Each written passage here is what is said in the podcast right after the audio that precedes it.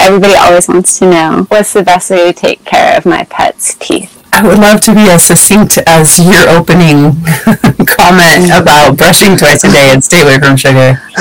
It's a little bit convoluted because many of our efforts require cooperation by the animal and many animals are not cooperative when it comes to oral health care. So, oral hygiene is important in animals. That's just as important as it is for us. And I think many people struggle to then know what that actually means. How do you provide oral hygiene for your pet? Again, because for most things, you need some level of cooperation on their part. So I break it into three categories. You've got brushing, which is the gold standard, also the least realistic, I think statistically only about 2% of pet owners consistently brush their pet's teeth. So it's 98% that don't. And everybody's yeah. got their reason, right? Either the animal doesn't cooperate or they have three kids or, you know, they're just too busy or whatever it is. yeah. So brushing is the best thing to do. Chewing is the next best thing to do.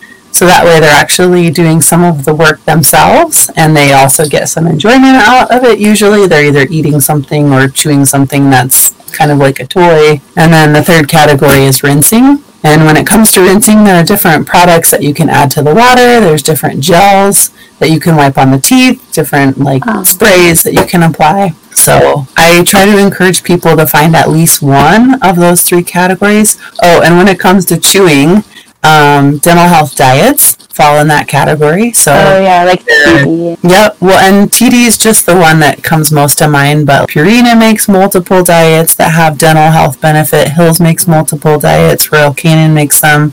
So there's multiple different brands that have special ingredients in their food specifically to promote oral hygiene in the eater. So I like to direct people to the vohc.org website, and that's a group of okay. veterinary dentists who created this organization to make sure that the products that say that they are good for teeth actually are. They have to have proven their efficacy through scientific studies. So they can go to that website and find products in those three different categories brushing, rinsing, and chewing to try to help their pets' oral hygiene at home. And the nice thing about trying to provide oral hygiene at home is that that gets the person familiar with their pet's mouth so they hopefully will notice if all of a sudden yeah. there's a broken teeth or a loose tooth or a tumor or something like that. Just for the record, how often should a prophylactic dental treatment under anesthesia, how often should they be getting that? Is it dependent on their breed or is it kind of standard for everybody? Honestly, I typically recommend once a year.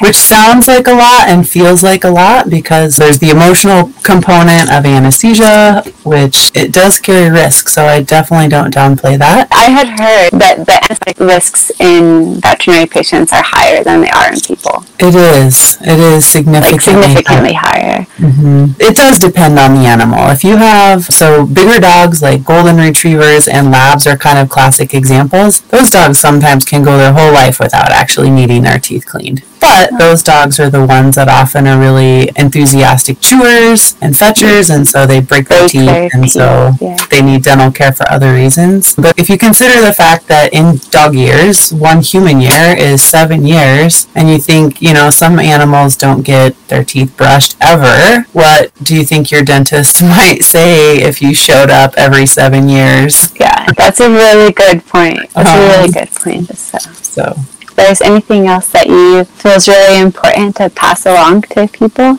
Uh, you know, I think it's just that pet healthcare definitely is it's a complicated situation. My best day is to actually just clean teeth.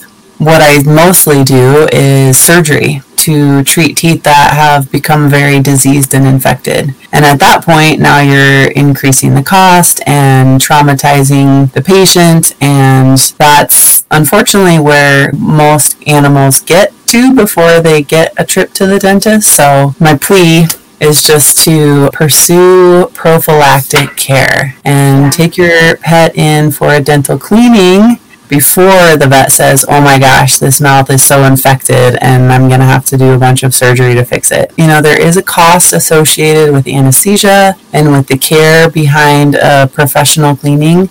but it will save your pet surgical trauma, and in the long run, it will save your wallet to get that prophylactic care and not wait for things to be in need of actual treatment. Almost all of the veterinarians that I've had on when they're giving their two cents, like the best advice, almost everybody is advocating for more preventative medicine, basically preventing bad things from happening so they don't have to respond in aggressive or surgical or heroic ways that are usually much more expensive. Well, that is so helpful. Thank you so much.